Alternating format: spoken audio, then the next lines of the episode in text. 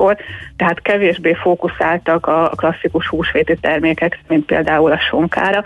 Viszont ha csak a termékköröket hasonlítom össze, akkor idén az látszik, hogy nőtt a sonkafogyasztás a tavalyi évhez képest. No, hát örömteli hírek ezek. És akkor minden... Igen? Én ezt csak megerősíteni tudom, úgyhogy... Szuper. Nagyon jó. Hát nagyon, mindannyiunk érdekében akkor nagyon jó munkát kívánunk a, a feleknek, és nagyon gyümölcsöző együttműködést, hogy a sonka eljusson az asztalunkra. Köszönjük És kellemes szépen. ünnepeket is, hogyha már itt tartunk. Köszönjük szépen a beszélgetést. Köszönjük, viszont Sziasztok! Sziasztok! Nos, Garamvölgyi Glóriával, a Váber Szemerei Logisztika Kft. kereskedelmi igazgatójával beszélgettünk, és Lupsa Edinával, a Pixeget ZRT logisztikai vezetőjével. Tervezés, szervezés, irányítás, ellenőrzés. Kössük össze a pontokat. Észjáték. A millás reggeli logisztika rovata hangzott el. Na, hát megint hírek, megint Schmidt Andi. Nem hiszem el már komolyan. Ugyanaz, hihetetlen. Egészen, egészen átvette itt az irányítást a műsor fölött, de utána jövünk vissza, és megint miénk az éter, és uh, mesélem múlt rovatunkba. A görögökről lesz szó, a görög forradalomról, ami 200 évvel ezelőtt robbant ki 1821-ben, hát már zajlott 5 napja, mert március 25-e az egész pontos dátum sőt, kicsit még előbbre datálható, amikor a határon átkusztak az első csapatok talán 21-én, de kikiáltani 25-én kiáltották ki. Úgyhogy erről fogunk beszélgetni Katona Csaba történész rögtön a hírek után. Műsorunkban termék megjelenítést hallhattak. Reklám Teleki Villány. Bort alkotunk 1881 óta. Hiszünk abban, hogy a legjobb bornak hangulata, stílusa, színe, illata, egy szóval egyénisége van. Ezért évek óta keressük azokat az inspiráló párhuzamokat, amelyek finomra hangolva hidat építenek a boraink és az egyes művészeti ágak között. Büszkék vagyunk arra, hogy ebben olyan partnereink lehettek, mint Kis Judit Ágnes költő, Rasztonyi Kálmán festőművész, Szabó Győző és Csúlya Imre színművészek, valamint Polgár Odett énekesnő. Teleki Villány Művészet a palackban. Ki sem kell szállnod. Tesztállomás.hu Autós koronavírus tesztállomások Budapesten és Sopronban. Hivatalos PCR-teszt. Eredményküldés 24 órán belül, akár aznap. Tesztállomás.hu Reklámot hallottak. Hírek a 90.9 Jazzin. Védőoltásra már regisztrált tanárokat is jelentkezésre szólítanak fel. Véget ér több száz hajó veszteglése a Suezi csatornánál. Tovább melegszik az idő, néhol 20 fok fölé emelkedik a hőmérséklet. Jó reggelt kívánok a mikrofonnál, Schmidt Andi. Már több mint 1 millió 920 ezer ember kapta meg a vakcina első adagját itthon, és csak nem 690 ezeren a második oltáson is túl vannak, mondta az országos tisztifőorvos. Müller Cecília hozzátette, hogy az összes rendelkezésre álló oltóanyagot beadják, és már a két hete érkezett 250 ezer adag Sputnik V is felhasználható. Közben több pedagógusnak is meggyűlt a baja az oltási regisztrációs rendszerrel. Több olyan tanárt is jelentkezésre szólított fel a központi rendszer, aki valójában már regisztrált a koronavírus elleni védőoltásra. Tájékoztatta a Népszabát a Pedagógusok Demokratikus Szakszervezetének választmányi tagja. Nagy Erzsébet azt mondta, az érintettek kértek telefonon és e-mailben is segítséget, de nem kaptak. Az oktatási államtitkárságon ugyanakkor azt mondták, próbálják meg egy másik e-mail címmel újra feltölteni a tajszámukat, mert lehet, hogy rosszul adták meg az adatokat. Ezzel csak az a gond, hogy a jelentkezéstől számítva akár több napot is igénybe vehet, mire feldolgozzák az adatokat. A pedagógusoknak viszont fontos lenne, hogy mielőbb a rendszerbe kerüljenek, hiszen jövő hétvégéig be kell, hogy olcsanak közülük mindenkit, aki kéri a vakcinát. Tegnap újraindult az élet Nagy-Britanniában, ahol a lakosság csak nem 60%-a, 30 millió ember már megkapta a koronavírus ellenvédő oltás első adagját. A három hónapos szigorú kiárási korlátozások feloldása után Boris Johnson miniszterelnök elővigyázatosságra intett, és azt kérte az emberektől, hogy még ne induljanak hosszabb utakra országon belül. Bár a szabadtéri pihenők és sportlétesítmények már látogathatók, a létszámkorlátozásokat be kell tartani. Emellett a vendéglátóhelyek, mozik és színházak továbbra sem nyithattak ki. A brit kormány tervei szerint július végére a teljes brit felnőtt lakosság, csak nem 53 millió állampolgár megkapja a védőoltás legalább első adagját. Közben Londonban civilek falat festenek a koronavírus brit áldozatainak emlékére. Csak nem 150 ezer szívvel rajzolnak tele egy temzeparti felületet. A kész falfestmény várhatóan több mint egy kilométer hosszú lesz. Már nem csak a házi orvosok, hanem minden orvos felírhatja a koronavírus fertőzés kezelésére szolgáló Favipiravir nevű gyógyszert tájékoztatott az országos tisztifőorvos. Müller Cecília elmondta, a cél, hogy minél több terhet vegyenek le a fekvőbeteg ellátó intézetekről. Helyreállt a közlekedés a Suezi csatornában, miután kiszabadították a megfeneklett konténerhajót. A baleset miatt csak nem egy hétig állt a forgalom az Európa és Ázsia közötti legrövidebb hajózási útvonalon. Több mint 360 olaj- és áruszállító hajó torlódott fel. A Suezi csatorna forgalmát irányító hatóság szerint két és fél, három napig tarthat, amíg ledolgozzák a lemaradást. Az elmúlt 1200 évben nem virágzott ilyen korán a cseresznyevirág. A különlegesen meleg márciusnak köszönhetően Kiotóban már múlt hét pénteken virágoztak a cseresznyefák.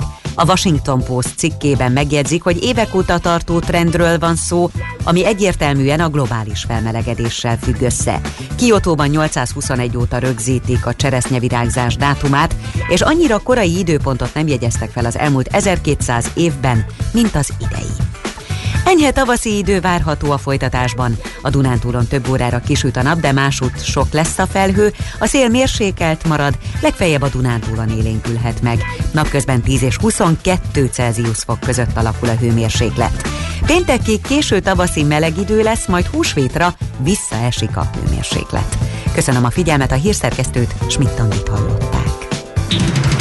Budapest legfrissebb közlekedési hírei, itt a 90.9 jazz jó reggelt kívánok! Budapesten lassú haladás az M3-as autópálya bevezetőjén a Szerencs utcáig, az M5-ös autópálya bevezető szakaszán a Nagy Sándor József utcai felüljárótól, a Budaörsi úton a Nagyszülős utcai felüljárótól befelé és a 10-es főúton befelé az Ürömi körforgalomnál. Erős a forgalom a Nagykörúton és a Hungária körgyűrűn szakaszonként, a Rákóczi úton a Barostértől, a Múzeum körúton az Asztória felé, a Bajcsi Zsilinszki úton és az Andrási úton a közös csomópont előtt, valamint a Pesti alsórakparton a Margit hídtól délre. Ma 12 óráig a 19 kerületben a Szabó Ervin utcában az Üllői útnál sávlezárásra számítsanak elektromos közműépítés miatt. Ma 12 és 15 óra között a 14. kerületben az Erzsébet királyné útján befelé a Nagy Lajos király útjánál sávlezárás lassítja az előrejutást elektromos közműépítés miatt. A Széchenyi rakparton a Margit hídnál, illetve az alsó rakparti fel- és lehajtón útszűkületre és sávelhúzásra számítsanak közműépítés miatt. A Bemrakparton útszűkületre számítsanak napközben, mert kertészek dolgoznak. Tóth Zsuzsanna, BKK Info.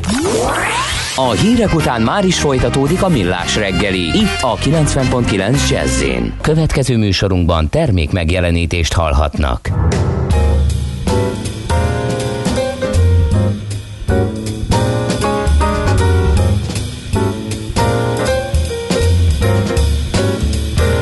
Ask me how do I feel, little me with my quiet upbringing. Well, sir, all I can say is if I were a bell, I'd be ringing from the moment we kissed tonight. That's the way I've just gotta behave. Boy, if I were a lamp, I'd light. And if I were a banner, I'd wave. Ask me, how do I feel now that we're cozy and clinging? Well, sir, all I can say is if I were a gate, I'd be swinging. And if I were a watch, I'd start popping my spring. And if I were a bell, I'd go ding dong, ding dong, ding.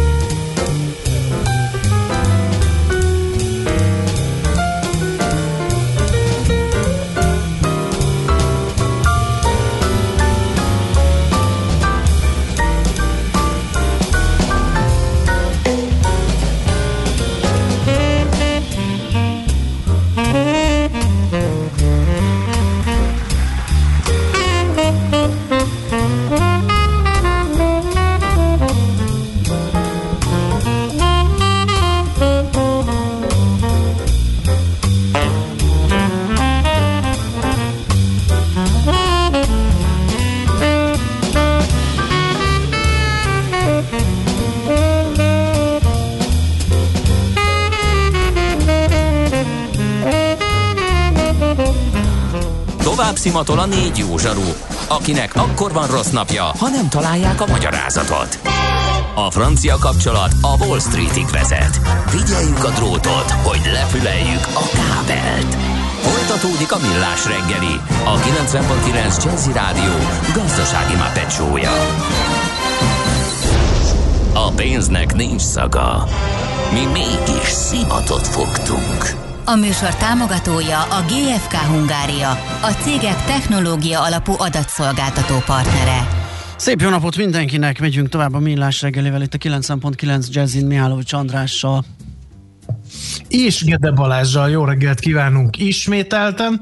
Közlekedési hírek vannak, vagy legyenek, nincsenek, vagy ne nem? legyenek, nincsenek, nem közlekedik senki sehova. Egy észrevétel még az előző témánkhoz, hogy én elég sokat foglalkozom a klímaváltozással, nézem az ezzel kapcsolatos híreket, próbálok a hétköznapjaimban is, és az egyéni dolgaimban okosan dönteni. Sokszor dobom fel a témát baráti beszélgetéseken, és az a helyzet, hogy rengeteg ember van, aki a mai napig egyszerűen nem hiszi el, hogy gond van.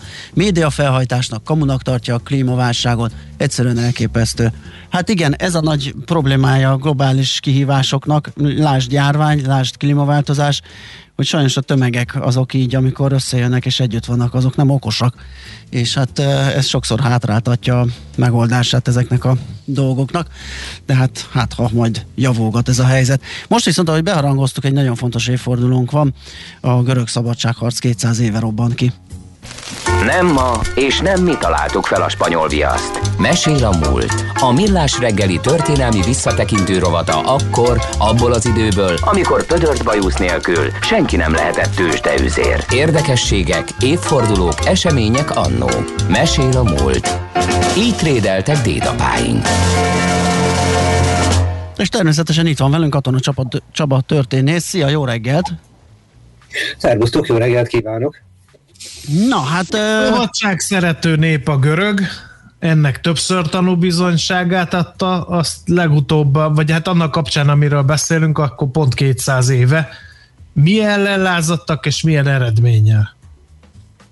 Hát eredménnyel lázadtak, csak hogy rögtön a végeredmény felől közelítsünk, de azért hosszú út vezetett oda, és milyen lázadtak, hát itt Magyarországon nem lesz olyan meglepő, a török uralom ellen lázadtak, tehát innentől kezdve már is meg lehet találni egyfajta párhuzamot. De természetesen a párhuzam itt nagyjából véget is ér, ugyanis kezdjük mindjárt azzal, hogy mihez lehet kötni ezt a török uralmat, hát Konstantinápoly elestéhez, ami ugye mégiscsak a 15. század dereka. Tehát fogalmazunk úgy, hogy a görög területek a oszmán igát jóval tovább nyögték, mint mi, hiszen ugye hozzánk 1526-tól a Mohácsi csata után hullámokban nyomult be az oszmán birodalom hadserege és foglalta el több hullámban valóban Magyarország bizonyos területét, amit hódoltságnak neveztünk, és ugye nagyjából 1686-tól Buda elfoglalásától 1718-ig a Pozsareváci békéig sikerült őket egy össze-európai koalíció segítségével kiszorítani, mert hát ami a görög területeket illeti, ugye Konstantinápoly eleste 1453, ha az emlékezetem nem csal, és maga a görög szabadságharc pedig 1821-ben robban ki, és egy bő évtized, ami sikerre vezet. Ebből következően el lehet mondani, hogy jóval tovább éltek oszmán uralom alatt. Hogyan robbant ki ez a szabadság, azt meg egyáltalán mi pont ehhez a dátumhoz kötjük. Hát ugye ezek a dátumok picit olyanok egy folyamat esetében, hogy szeretünk kiragadni egy konkrét időpontot, hogy legyen mihez kötni. Hát Igen, nem, nem úgy ezek... zajlanak ezek a forradalmak és szabadságharcok, sok, hogy fel kell valaki, ránéz az órájára, és akkor azt mondja, hogy na, fiúk, akkor elég volt Fegyverbe. az oszmán uralomból. Előre is verjük ki őket innen a francba. No, ellé, mit ad Isten, ellé, mit ad Isten egy csomóan meg is hallják ezt, és hirtelen egyszerre mindenki fellázad. Egyébként valami ilyesmi is van benne. Tehát azért ezt nem utassuk el, mert ugye valakinek ki kell mondani a döntő szót, de kell mögé ember és kell mögé szándék. Hát miről van itt szó? Arról, hogy a, alapvetően a görög terület az viszonylagos önállóságot élvezett, kezdjük itt az oszmán birodalomon belül, tehát általában a helyi közigazgatást azt, azt úgy szépen meghagyták a, a helyi emberek kezében, és ezek együtt is működtek az oszmán birodalommal, illetve ne felejtsük el, hogy van egy olyan városnegyede Isztambulnak, Konstantinál, korábbi Konstantinápolynak, amit úgy hívnak, hogy Fener vagy Fanár, és itt éltek a fanarióták, akik, hát ők egy görög alapvetően görög, vallá, görög hitű kereskedők voltak, nem feltétlenül görög nemzetiségűek. Tehát ezek ilyen sokféle balkán nép keveredett itt, akadtak köztük persze valódi görögök is, és ők pénzügyi vállalkozásaik révén felemelkedtek pénzügyileg, hogy finoman fogalmazzak, majd pedig a Oszmán Birodalomon belül bizalmi posztokra kerültek, közülük kerültek ki az úgynevezett dragománok. A dragomán az meg a, nyelvtudása, a kapcsolatrendszere révén ilyen félig meddig átmenetet képzett egy tolmács, illetve egy diplomata között. Tehát nem volt neki döntési jogköre, de azért mégiscsak nagyon fontos bizalmi pozícióban volt,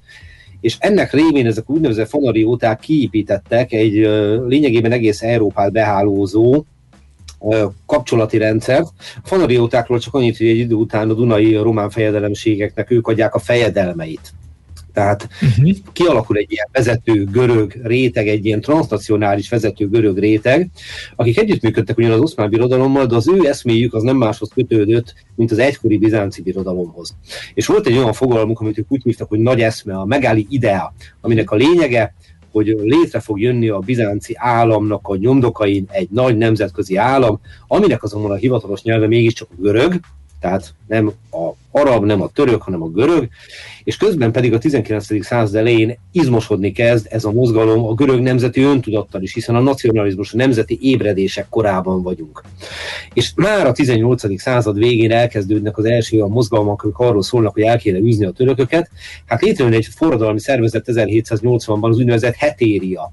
És ennek a vezetője egy Rigász Veles Tinlis nevű úriember, akik hát a balkáni népek felszabadítását tűzik ki célul, persze ebben benne vannak a görögök is, alkotmánytervezetet dolgoznak ki, de elbukik a felkelésük, 1798-ban Rigást kivégzik. De ahogy mondani szokták, a forradalom már meghalt, a forradalom eszméje nem halt meg.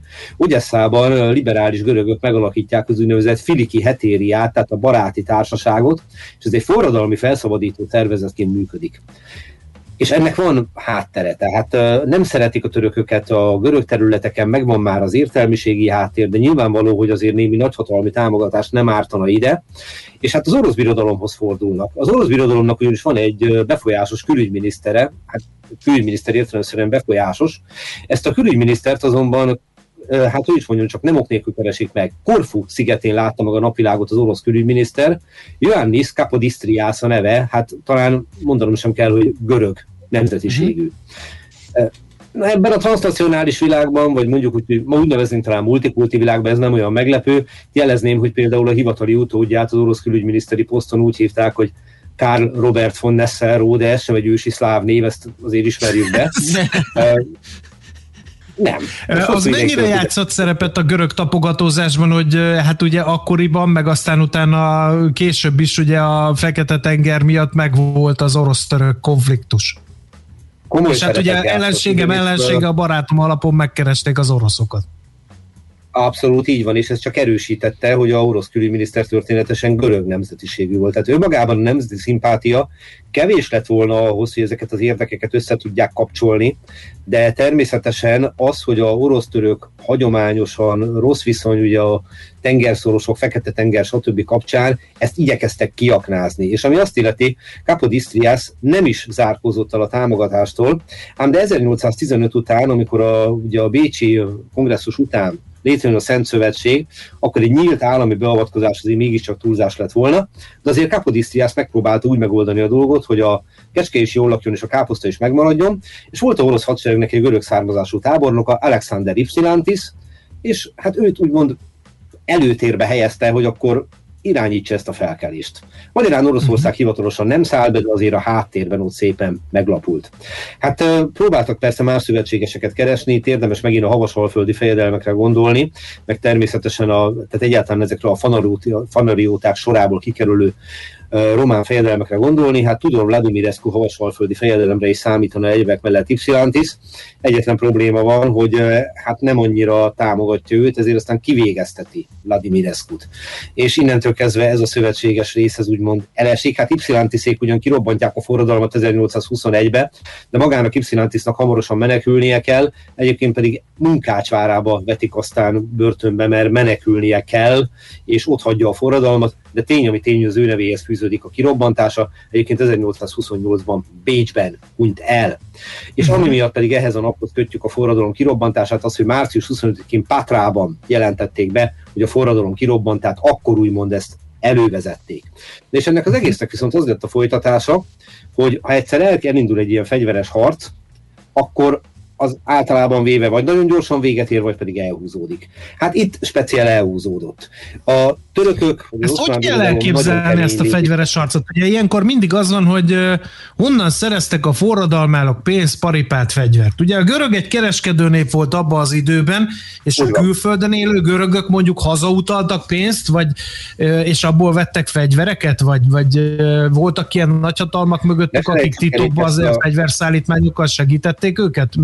Mert az volt az érdekük, hogy destabilizálják. A... amit mondtam, tehát ugye ez a fajta görög hazafiság, amiről beszéltem, hogy megvolt ezekben a mindenféle nagyon jó kereskedelmi kapcsolatokkal rendelkező a, a Európa különféle országokban élő népekben, ők bizony igyekeztek ezt segíteni, és még egyszer mondom, ne felejtsük el az orosz támogatást. És persze mhm. voltak olyan görög hazafiak, akik Görögországban élve ítélték meg úgy, hiszen mégiscsak szóval a görög földön élve, mert akkor Görögországról ugye ilyen értelemben nem beszélhetünk, ítélték meg úgy, hogy igenis fegyverrel, pénzzel segíteni kell ezt a felkelést az önállóság, a nemzeti önállóság jegyében. És ez a támogatás együtt már lehetővé tette azt, hogy a népszerűtlen oszmán birodalom ellen kirobbant felkelésnek legyen egy nagyon erős helyi támogatottság. Ugye anélkül nem működik semmi.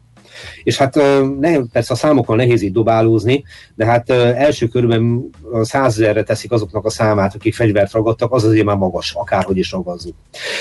Természetesen jók és rosszak harcaként ezt is lehetetlen leírni, hát amikor a Peloponnésoszon úgy berobbant a felkelés lángja, és kezdte így a félszigetet beteríteni, akkor az azzal is járt, hogy bizony a mintegy 30-40 ezeres muzulmán lakosságból több mint tízezret lemészároltak tehát a görög felkelők, ugye a gyűlölet rángja, amikor kirobban, akkor az sajnos ezzel is jár. De ennek hatására például még egy egyébként a görög ügyel szimpatizáló ország, Nagy-Britannia is elítélte a görögországi eseményeket érthető módon, de mindennek tetejében egy váratlan helyről még segítséget is kaptak a görögök, ugyanis Janinában egy bizonyos alipasa, aki akárhogy is ragozzuk, mégiscsak egy oszmán tisztviselő, hát megpróbál önállósodni, és ő kirobbant a saját felkelést is. Ez pedig adott helyzetben a görögök kezére játszik. És aztán 1822-ben Epidaurosban egy nemzetgyűlést tartanak, és kinyilvánítják Görögország függetlenségét, és egy bizonyos Alexandros Mavrokordatos lesz a végrehajtó hatalomnak a vezetője. Na innentől kezdve végképp elfajulnak a dolgok innentől kezdve, hogy nyíltan kinyilvánítják, hogy el akarnak szakadni, nagyon durva válaszlépések következnek. Hát például Konstantinápolyban fölakasztják a pátriárkát, mármint hogy az oszmán hatóságok. És azért, amikor a vallási vezetőt így, ilyen megalázó módon kivégzik, vagy pedig Kiosz szigetén élő görögökből majdnem százezer embert lemészárolnak, aminek iszonyatos fölháborodás kíséri Európába. Ugye gondoljunk Eugène Delacroix-nak a festményére, ahol mm. megörökíti ezt a mészárlást, ahogy ő elképzelte, hiszen nem volt ott, tehát nem láthatta. És innentől kezdve egy nagyon erős görög iránti szimpátia alakul ki Európában. Hát ugye ilyen emberek támogatják a szimpátiát, mint Puskin, Viktor Hugo, Johann Wolfgang von Goethe, vagy a legismertebb támogató az nem más, mint Lord George Gordon Noel Byron, ugye, a angolok kiváló költője, az angol arisztokrata, aki el is utazik Görögországba, hogy fegyveresen segítse a harcot. Más kérdés, hogy aztán ott leli halálát, megbetegszik, és így módon Görögországban hal meg. De hát ez is mutatja azt, hogy ez egyébként furcsa életű, ez a első rockstárok egyikének nevezett Byron, ugye a gyakorlat mezején is oda tette magát. Fennmaradt egyébként róla egy olyan anekdota, hogy egyszer a tengerparttól egy alkalmi kapcsolatot létesített egy görög hölgyel, nem áll tőle távol annyira ez a fajta kapcsolatteremtés, és reggel azzal szembesült, hogy törökök visznek valakit, hogy kivégzik, mert hogy paráználkodott, és amikor megkérdezik, hogy ki, ki az, akkor elmondják, hogy ez a nő ez méltatlan, és uh, a, arra, hogy nőként bánjanak vele, mivel egy keresztényel hált. És akkor Byronnak eszébe jut az előző napi kalandja, és arra gondol, hogy hát tulajdonképpen ő is csinál hasonlót, és pénzt fizet azért, hogy a lányt kiszabadítsák, majd megdöbbenve tapasztalja, hogy ez nem más, mint az ő előző esti partnere. Oh. Tehát úgymond most a sztori ez vagy igaz, vagy nem. Viszont ami ennél sokkal fontosabb, az maga a forradalom. Ebben a helyzetben az oszmán birodalom Egyiptomhoz fordul segítségére, az egyiptomi seregek 1824-ben partra szállnak a Peloponnészoszon, és gyakorlatilag visszafoglalják az egész félszigetet, sőt Atént is 1827-re. És ez az a pont, amikor elbukni látszik a görög szabadságmozgalom, viszont ekkor lépnek közbe a nagyhatalmak. Anglia már korábban is, dacára annak, hogy egy-két elítélő nyilatkozatot megfogalmazott, azért kölcsönökkel igyekezett segíteni a görög függetlenségi mozgalmat. Ráadásul az új orosz első Miklós fogja magát, és némiképpen aktívabban lép be abba ebbe az egész diplomáciai játszmába. Itt visszautalnék arra, amit András mondott, a hagyományos orosz, orosz-török ellentétre. Na most az oroszokhoz, meg az angolokhoz még ráadásul 1827-től csatlakozik Franciaország. Gondoljunk gyermekkorunk olvasmányélményére, Viktor Hugo-ra, uh-huh. ugye a lángban álló Szigettenger. Hát nem, nem lehetett nem lelkesedni Henriért, aki ugye sorhajó hadnagyként szembeszállott a gonosz görög kalózokkal, mert vannak görög, görög kalózok ebben, meg hát ugye az oszmán birodalommal is, és hát egy ilyen koalícióval azért elég nehéz szembeszállni. Tehát egy orosz, angol és francia koalícióval. Az egésznek az lesz a vége, hogy dacára annak, hogy az orosz, osztrák és a porosz diplomácia, akiktől azért várják, hogy támogassák görögöket, ezt nem teszi meg, Hát alapvetően a, ezek a erős tengeri népek, hiszen az oroszok is azok, a görög, a franciák is azok, az angolok is azok, egy tengeri blokkáddal szigetelik el a görög területeket és az ott levő török csapatokat, vagy 1827. november 20 20-án a Navarino jövőben az orosz-angol-francia, ízlelgessük ezt a koalíciót, flotta, a török-egyiptomi hajóhadat megveri. És innentől kezdve gyakorlatilag eldől a dolog. Tehát azzal, hogy az oroszok még a szárazföldön is elindulnak, és már Drinápoly, Edirne, a mai Edirne közelébe jutnak, néhány évvel korábban számolták fel a janicsárokat, ez nem bizonyult jó ötletnek török szempontból, na, ezeket figyelembe véve nagyon hamar eljutottunk oda, hogy 1830-ban már egy értekezleten elismerték Londonban Görögország függetlenségét, aminek az államformája alkotmányos királyság lett. Van ennek a Görögországnak ekkor egy kormányzója, mert ugye királya még nincsen, az egy dolog, hogy kitalálják, hogy alkotmányos Hát épp ezt akartam kérdezni, hát hogy királyt azt csak nem lehet találni, hát az valami dinasztikus vagy születési jogon kellene, hogy király legyen valaki. Keresik is keresik is, és addig is, amíg keresik, van egy kormányzó, Ioannis Kapodistriász, a volt orosz külügyminiszter, akiben föllendül, hm. föllángol a görög hazafiság érzete, elmegy kormányzónak. Tökéletes történetek nincsenek, görög hazafiak gyilkolják meg 1831-ben, így ér véget az ő kormányzósága. Közben azonban megoldják a trónutódlás kérdését, ugyanis a következő megoldás születik, hogy a nagyhatalmak közül egyik dinasztia sem adhat görög királyt, ez érthető módon, ugye, mert senki nem akarja, hogy túlzott befolyás legyen a újonnan Akkor ilyenkor jönnek a semleges államok ötletként. Általában, hát nem? ott vannak a bajor Ott vannak a bajor Wittelsbachok, és keresnek egy ifjú herceget, egy 17 éves német fiatalembert a Wittelsbach házból, Otto von Wittelsbach, aki első Oton néven Görögország királya lesz, jelentős létszámú bajor tanácsadót visznek magukkal, visz magával több mint 3000 bajor katonát, és biztos, ami biztos, sőt, visz magával egy miniszterelnököt is, ő is ősi görög nevet viszel, József Ludwig von Armansperg, így hívják a görög miniszterelnöket. És nagyon érdekes dolog, hogy van egy beceneve ennek a, úgymond a Bajor dinasztia, a görögországi honfoglalásának a bavarokrácia. Viszont ez a bavarokrácia, ez megteremti a modern görög állam alapjait, tehát ilyen értelemben tulajdonképpen elmondhatjuk, hogy a görög forradalom, a görög függetlenségi harc elsőként a Balkán népeinek a történetében sikerre vezetett. Viszont hozzátennék még néhány késői lecsatolást is, ami talán inkább művelődést Figyelj, mi lett a fana? Tehát hogy nyilván a, a, amikor ugye beszéltünk erről, hogy összetűzésbe kerültek, Igen. és hogy a, a török államszervezetben, az oszmán birodalomban benne voltak a fanarióták, ővelük mi lett ezek után? Lassan, de biztosan elvesztették a jelentésüket a 19. Aha. század derekára. Tehát nem voltak ők annyira népszerűek, azt tegyük rögtön hozzá. Tehát ugye ez a, ez a kettős játék, hogy egyfelől persze megpróbálunk függetlenek meg görögök lenni, de másfelől mégiscsak azért kiszolgáljuk a oszmán birodalmat, az nem működött, és egy idő után aztán ez a kettőség, ez minden oldalról visszaütött rájuk, és a 19. század második felében aztán elég sokan elköltöztek közülük Aténba, tehát ott hagyták a Fener negyedet, vagy a Fanár negyedet, úgyhogy lassan, de biztosan ők kipörögtek a politikai élvonalából, és hát ez nem is olyan meglepő, mert ugye egy ilyen dinasztiának a tagja, mint a Wittelsbach, tehát Otto görög király, az egy nagyon erős nagyhatalmi támogatás nélkül nem ülhetett volna fel a görög trónra, csak nyilvánvaló volt, hogy innentől kezdve nekik nem osztanak úgymond lapot.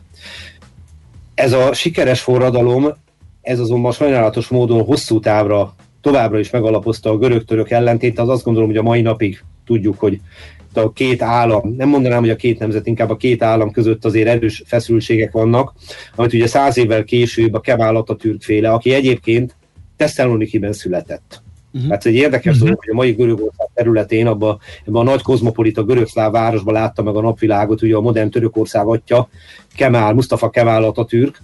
Nos, az ő idején azért nagyon komoly görög-török vérengzések, háborúk voltak, aminek következtében ugye az is megtörtént, hogy a Törökország területén, az oszmán birodalom területén élő görögség egy részét lemészárolták, más része elmenekült, és ezzel kapcsolatban szeretnék mondani egy számomra nagyon érdekes dolgot, hogy kicsit kanyarodjunk ki a mai görög focirai zárás gyanánt, hogy van ennek néhány olyan klubja, ami nagyon erősen kötődik a görög-török ellentéthez. Hát ha azt mondom, hogy AEK Atén, akkor szerintem, ha másért nem, akkor Eszterázi Marci miatt mindenki tudja, hogy miről mhm. beszélek. Uh-huh. Igen. Ugye? És van a PAOK Szaloniki. Na és itt nagyon érdekes dolog, hogy mi a neve ennek a két klubnak, ugyanis mind a kettőt Konstantinápolyból, tehát Isztambulból a 20. század elején elmenekült görögök alapították meg. Az AEK-nak az eredeti jelentése Atlitiki Énoszi Konstantinopóleos, tehát AEK, és ugyanez igaz a PAOK-ra, ott is Konstantinápolyt jelenti a K betű.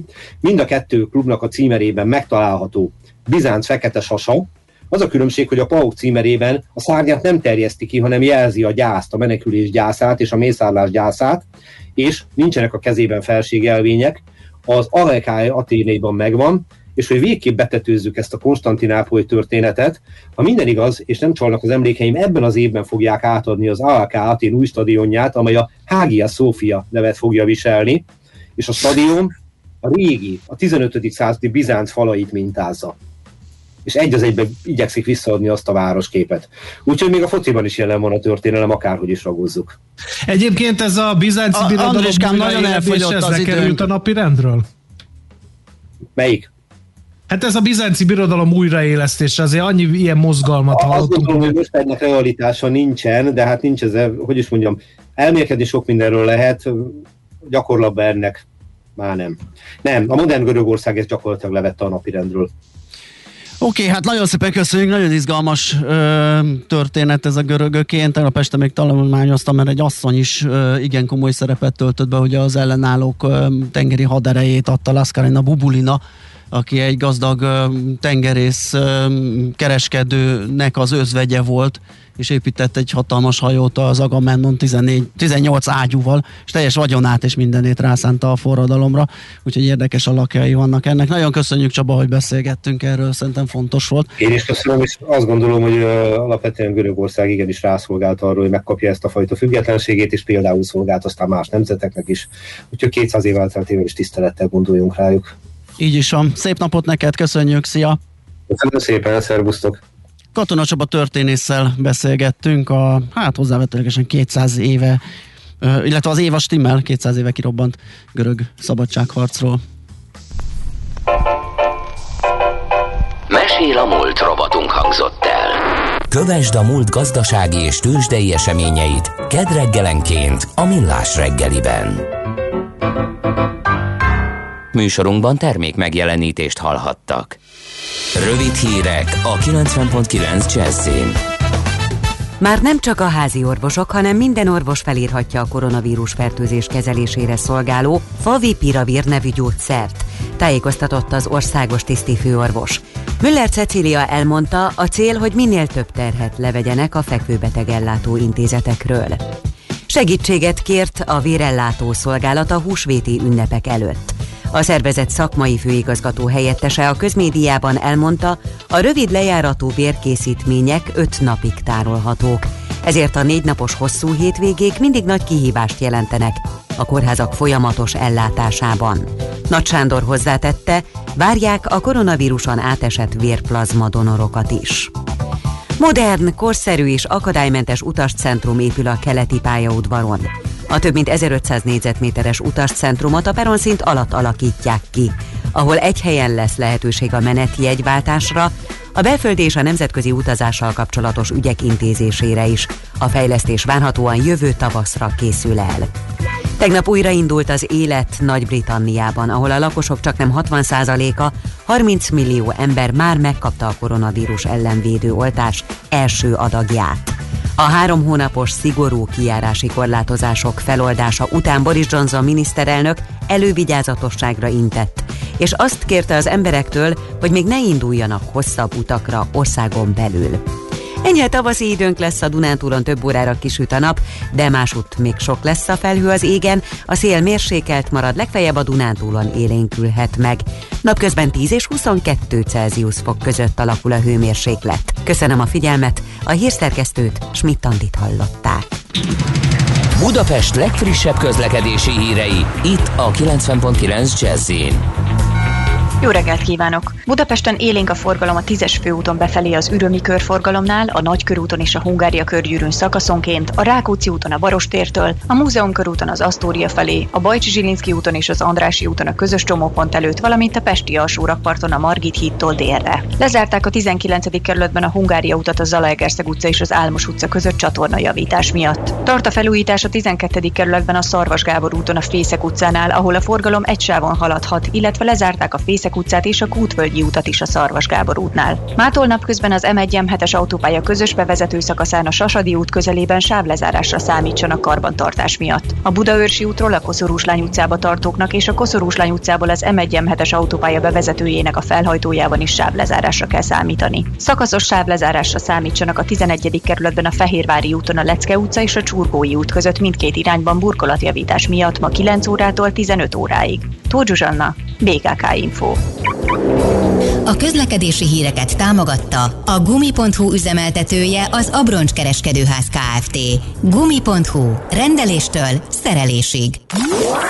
A hírek után már is folytatódik a millás reggeli. Itt a 90.9 jazz Következő műsorunkban termék megjelenítést hallhatnak. Uka chaka, uka, uka, uka chaka, uka, uka, uka chaka, uka, uka, uka chaka, uka, uka, I can't stop this feeling deep inside of me. Girl, you just don't realize what you do to me. When you hold me in your arms so tight, you let me know everything's alright. I'm hooked on feeling. I'm high on believing that you're in love with me.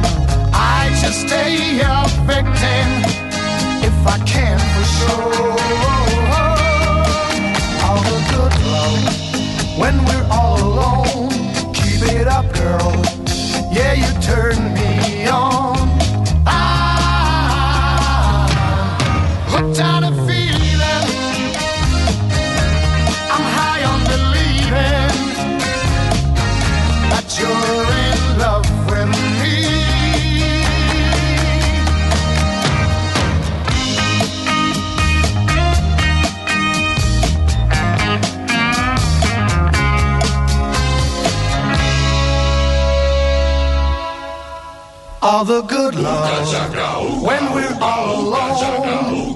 Keep it up, girl. Yeah, you turn me on. I'm hooked on a feeling.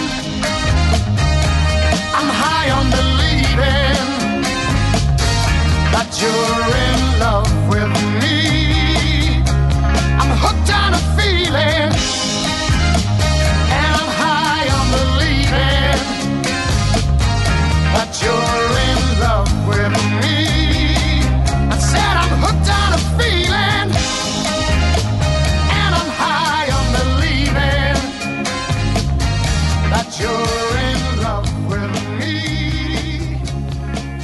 Tőzsdei és pénzügyi hírek a 90.9 Jazzin az Equilor befektetési ZRT szakértőjétől. Equilor, 30 éve a befektetések szakértője. És itt van velünk Deák Dávid üzletkötő. Szia, jó reggelt! Sziasztok, jó reggelt, üdvözlöm a hallgatókat! Na nem ám a, a vezető forágyi, részvények. A forágyi, forágyi, az érdekel minket, igen. Így van, hát gyakorlatilag a legforgalmasabb papír a forágyi itt a reggeli kereskedésben, 6% fölötti pluszban 687 forinton áll jelen pillanatban, és a 400 millió forintos forgalmat közelíti így ezekben a percekben, most 348 millió forintot, tehát 1000 darab cserélt gazdát, és hát úgy látszik, hogy kitart a vételi erő így percről percre, mert egyre nagyobb emelkedést láthatunk így az első háromnegyed óra után. Uh-huh. Ugye ez nagyon jó hír a, a cégnek, hogy újabb nagy felvásárlás van a láthatáron, ugye egyenlőre részleteket nem árultak el a tranzakcióról, de ezért ez mindenképpen egy nagy Igen. ugrás lehet még egy forágyi uh, méretével is. Mennyi az összforgalom, mit csinálnak a vezetők? 1 milliárd 150 millió forint a forgalom. Abból szép 400-at elhozni egy ilyen kisebb van, közepes 350 fölött van most a, a elő a legforgalmasabb, utána 300 millió forint körül van most az OTP bank részvényű, 1,1%-os mínuszban van, 13.490 forinton áll. A blue chipek közül a legjobban teljesítő papír az első 45 perc után a MOL részvénye 2274 forinton áll, ez 6,1%-os plusznak felel meg. 2,1%-os emelkedésben a Richter 8960 forinton áll, és 406,5 forinttal 1,1%-os mínuszban a Magyar Telekom. Uh-huh. Mi történik Európában? Mennyire hasonló a hangulat? Egyébként nagyon hasonló a hangulat, ugye az európai részvényindexekben is kisebb pluszokat láthatunk. Most a német DAX az 3 os pluszban, a londoni FTSE 6% os pluszban, a párizsi Kakaron áll egyébként a legjobban itt az a nyugat-európai indexek közülük 8% os pluszban áll jelen pillanatban. Meglehetősen magas forgalmakkal egyébként nagyon szépen tudnak emelni, emelkedni a nyugat-európai indexek is itt a jó, jó hangulat hatására. Forint? Az amerikai, Bocsánat, igen, igen, jöhet igen, az amerikai. Az, az amerikai határidőket akartam még mondani, hogy ott viszont a, a NASDAQ-ban látunk még továbbra is egy kis korrekciót, uh-huh. mert a NASDAQ hat, a technológiai szektor határidős index most 6%-os mínuszban áll, egyébként ott is a, az S&P és a Dow is uh, 1,1% pluszban van jelen pillanatban. És akkor a forint őrzi erejét. Hát gyakorlatilag igen, egy nagyon pici gyengüléssel kezdjük a ma reggeli kereskedést, itt ismét tesztelgeti a 363 forintos szintet, jelen pillanatban 1 euróért 363 forint 10 fillért, 1 dollárért 309 forint 40 fillért kell fizetni a bankközi devizapiacon. A nagyobb devizakereszteken továbbra is dollár erősödést láthattunk így az elmúlt napok uh, után is. Az euró-dollár kereszt 1.1734, még a dollár jön a 110-25, a japán további gyengélkedését láthatjuk ma reggel is. Oké, okay, Dávid, köszönjük szépen, jó munkát, jó Köszönöm, kereskedést. Szép napot, Szia. sziasztok! Deák Dávid üzletkötő avatott be minket a részletekbe. Tőzsdei és pénzügyi híreket hallottak a 90.9 jazz az Equilor befektetési ZRT szakértőjétől. Equilor, 30 éve a befektetések szakértője.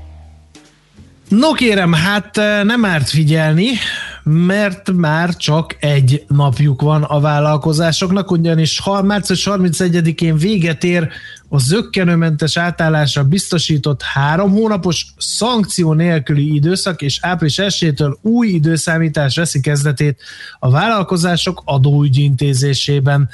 Tálai András, a pénzügyminisztérium parlamenti ügyekért felelős államtitkára hívta fel erre a figyelmet, és emlékeztetett, hogy az adóhivatal nem szab ki bírságot, ha az érintettek nem vagy nem megfelelően szolgáltatnak adatot azokról a számlákról, amelyek idén januártól újonnan kerültek be az adatszolgáltatással érintett számlák körében. Ezek jellemzően azok a számlák egyébként, amit magánszemélyeknek állítanak ki a vállalkozások, már 64 millió számla adatát az új rendszeren keresztül küldték be az adóhivatalhoz, ha ehhez hozzátesszük, hogy ez a 2018 óta, július 2018 óta beküldött számláknak 20% akkor egyértelműen kijelenthető, hogy a vállalkozások jelentős többsége felkészült az április 1 átállásra, és Hát ad, például ajánlotta a számlázó programját a NAV-nak, ahol könnyen és gyorsan lehet teljesíteni az online számlaadat szolgáltatást. Okostelefonon is használható ez az applikáció, és ingyenes ráadásul, tehát aki most kap észbe, talán még annak sem késő. Andriskán, baj van, a következő interjú alanyunk telefonszámában egy szám hiányzik. Igen, én akkor gyorsan ezt mindjárt megnézem, fogalmam sincs, hogy hogy a viharba kerülhetett ez ide. Azt mondja, hogy mondom neked, ja, ne, élőben nem, akkor átküldöm gyorsan csetem. Írd bele, a, írd bele az adásban, az a legegyszerűbb. Azt mondja, hogy itt van. Addig én meg gyorsan elmondom, megvan most már? Mm, biztos, igen. Cseten nézed Jó. meg, addig én meg gyorsan, gyorsan megnyugtatok mindenkit, mindenkit megnyugtatok, hogy a szakemberek megnézték, hogy a sonka, csokinyuszi, torma triászból minden rendben van-e, volt nagyívű szakmai ellenőrzés, kirukkoltak az eredményeivel, az Innovációs és Technológiai Minisztérium jelentette be, hogy 15 csokinyulat vizsgáltak, minden rendben volt. A kalácsoknál minden rendben volt. Viszont a sonkáknál nem ennyire, mert azokból ötféle sonkát találtak, amelyik túl sós volt. Úgyhogy uh, uh, ott azért nincs nagyon rendben, viszont a Nébich 26 különféle tormát vizsgált, 15 torma esetében jelölési hibák miatt eljárást is indult, indítottak. Pont. A kedveltségi vizsgálaton szakértők és laikusok kóstolták és pontozták a kultúra, a befektetés önmagunkba, a hozam előrevívő gondolatok. Könyv, film, színház, kiállítás, műtárgy, zene. Ha a bankszámlád mellett a lelked és szürke állományod is építeni szeretnéd. Kultmogul. A millás reggeli műfajokon és zsánereken átívelő kulturális hozamgeneráló rovata következik. A rovat támogatója a Budapesti Metropolitán Egyetem, az Alkotó Egyetem. Bocsánat, Andriskám, hogy a tormát belenyomtam, vagy a szót a mondatodba, vagy a tormába folytottam. De hát félő, ugye, hogy nem jut időnk erre a fontos dologra, erre a beszélgetésre, hiszen a Színház TV koncepciójáról fogunk beszélgetni Kereskényi Balázsral, az IBM Budapest Lab vezetőjével, aki itt van velünk. Szia, jó reggelt, vagy szép napot most már itt 10 óra felé. Sziasztok, jó reggelt.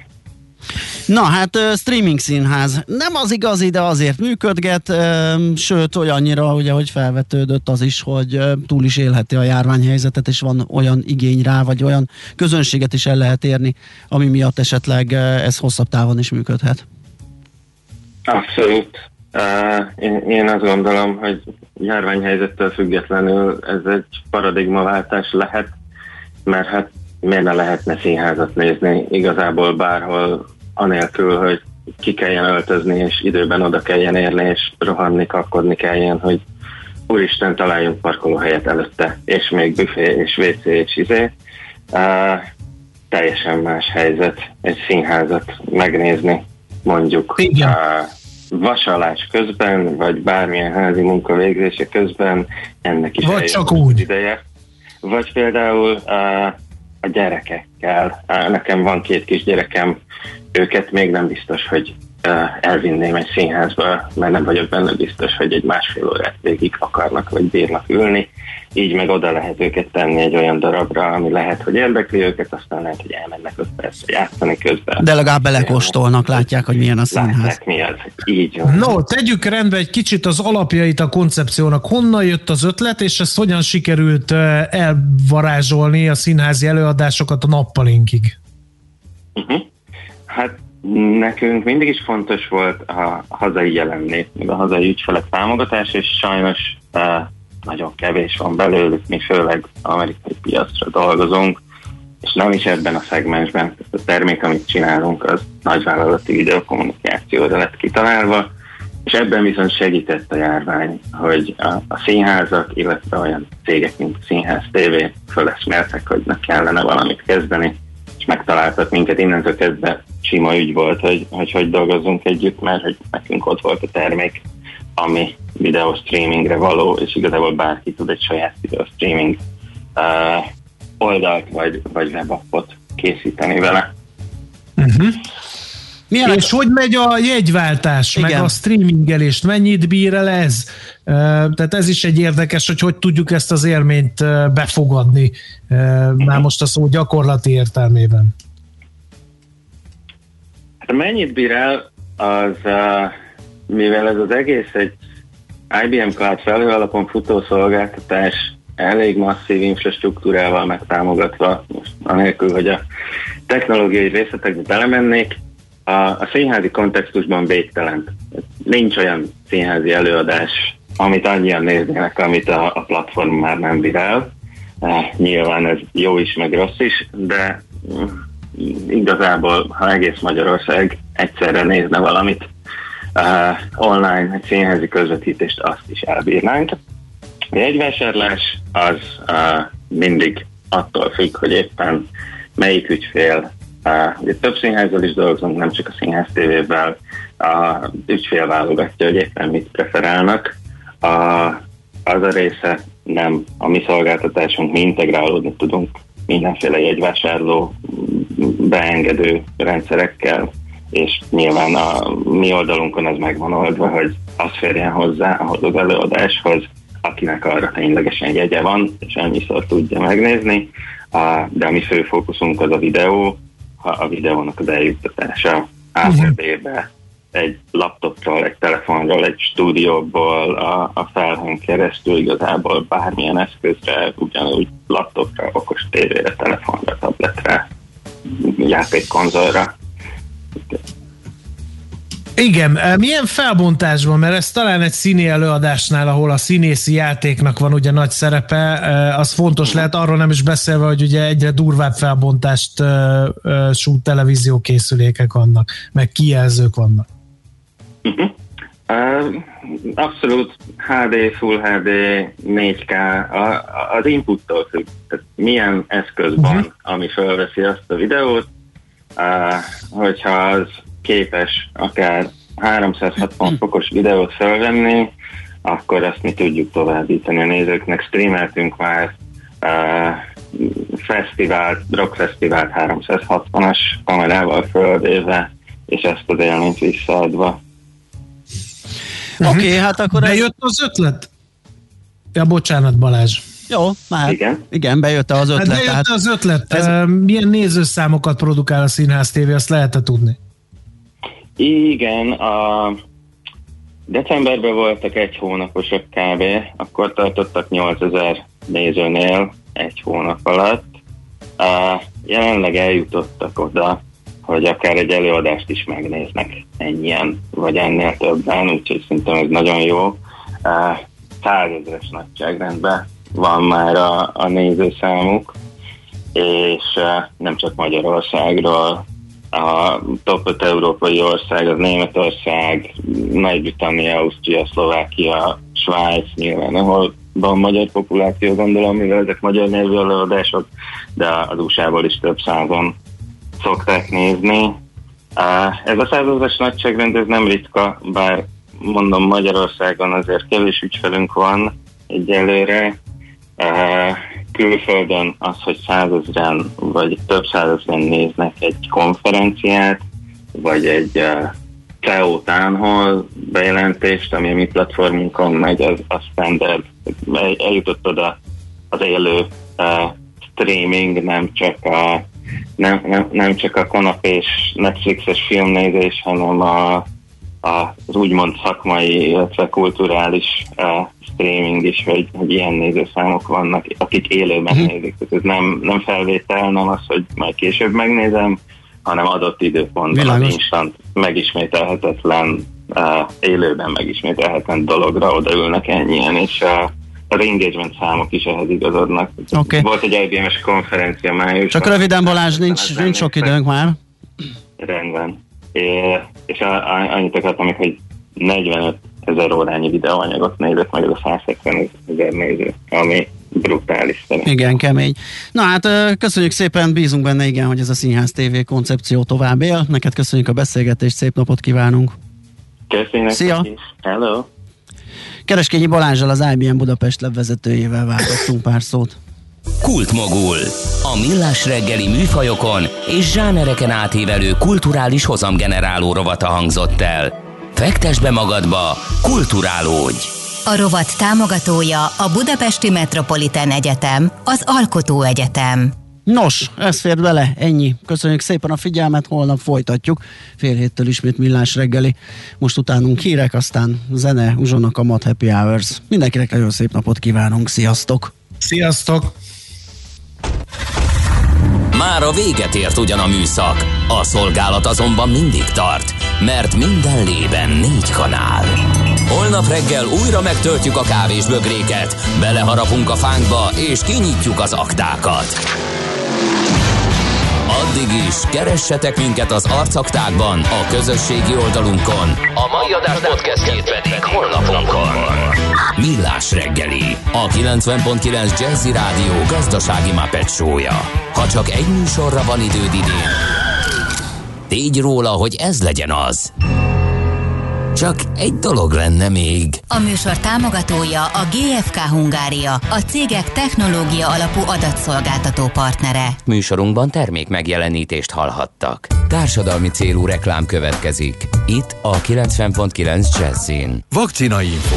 Hazánkban már több mint másfél millió ember kapta meg a koronavírus elleni oltást. Ezzel a beoltottság terén Magyarország már a második az uniós rangsorban. Az oltási programban ötféle vakcina áll rendelkezésre. A magyar szakemberek szerint mindegyik hatásos és biztonságos. Kérjük, ha még nem tette, regisztráljon ön is, és biztassa erre családtagjait és ismerőseit is. Csak az oltással vethetünk véget a járványnak. Éljünk a lehetőséggel. Együtt újra sikerülni fog. Készült Magyarország kormánya megbízásából. A társadalmi célú reklám után hamarosan visszatérünk a stílusos zenékhez. Itt a 90.9 Jazzin. Reklám Készpénz vagy kártya? Esetleg QR kód? Nálunk természetesen már így is lehet. Ma már több millió vásárló fizethet QR kóddal, akár az ön vállalkozásánál is. Ehhez válassza a Raiffeisen Bank új QR kódos fizetési megoldását Scan Go mobil applikációval, és vásárlási tranzakciói azonnal jóváírásra kerülnek számláján. Részletek a www.raiffeisen.hu oldalon. Jó napot! Rajta kaptam a férjemet. Tessék? Napok óta Makita akkumulátoros kerti gépeket nézeget a neten éjszakánként. Sóhajtozik is. De én vagyok a hibás. Vettem neki tavaly egy akkumulátoros Makita fűnyírót is azért. Úgyhogy most megkapja a sövényvágót is. A legjobbkor jött, hölgyem. Most akciósak az akkumulátoros Makita kerti gépek, amíg a készlet tart. Akkor viszek neki egy fűkaszát is. Akcióban a kertek rajongói, akciós, környezetbarát, akkumulátoros Makita kerti gépekkel. Makita. Egy akku 270 féle géphez. Reklámot hallottak. Hírek a 90.9 Jazzin. Védőoltásra már regisztrált tanárokat is jelentkezésre szólítanak fel. Véget ér több száz hajó veszteglése a Suezi csatornánál. Tovább melegszik az idő, néhol 20 fok fölé emelkedik a hőmérséklet. Jó reggelt kívánok a mikrofonnál, Schmidt Andi. Nemzetközi együttműködést kezdeményez a világ több vezető politikusa annak érdekében, hogy megelőzhetőek legyenek a koronavírus világjárványhoz hasonló veszélyhelyzetek. A közös nyílt levelet mások mellett a WHO vezetője, a német kancellár, a francia és a román elnök, a brit, a spanyol kormányfő, valamint az Európai Tanács elnöke is aláírta. Hangsúlyozzák, hogy a világjárványokkal egyetlen kormány sem tud egyedül szembeszállni. Együttműködésre van szükség, javítani kell egyebek mellett az adatmegosztást, a riasztási rendszerek működését, valamint az oltóanyagok és a gyógyszerek elosztását is. SMS-ben kapnak értesítést az oltás pontos helyéről és idejéről a köznevelésben dolgozók. A bölcsödei, óvodai és iskolai dolgozók évfélig regisztrálhattak a rendkívüli oltásra, amely csütörtökön kezdődik majd. Az intézmények a tervek szerint április 19-én nyitnak újra. Közben több pedagógusnak is meggyűlt a baja az oltási regisztrációs rendszerrel. Több olyan tanárt is jelentkezésre szólított fel a központi rendszer, aki valójában már regisztrált a koronavírus elleni védőoltásra. Tájékoztatta a Népszabát a Pedagógusok Demokratikus Szakszervezetének választmányi tagja. Nagy Erzsébet azt mondta, az érintettek kértek telefonon és e-mailben is segítséget, de nem kaptak. Az oktatási államtitkárságon ugyanakkor azt mondták, próbálják meg egy másik e-mail címmel újra feltölteni a tajszámukat, mert lehet, hogy rosszul adták meg az adatokat. Ezzel csak az a gond, hogy a jelentkezéstől számítva akár több napot is igénybe vehet, mire feldolgozzák az adatokat. A pedagógusoknak viszont fontos lenne, hogy mielőbb a rendszerbe kerüljenek. Tegnap újraindult az élet Nagy-Britanniában, ahol a lakosság csak nem 60%-a, 30 millió ember már megkapta a koronavírus ellenvédő oltás első adagját. A három hónapos szigorú kiárási korlátozások feloldása után Boris Johnson miniszterelnök elővigyázatosságra intett, és azt kérte az emberektől, hogy még ne induljanak hosszabb utakra országon belül. Bár a szabadtéri pihenők és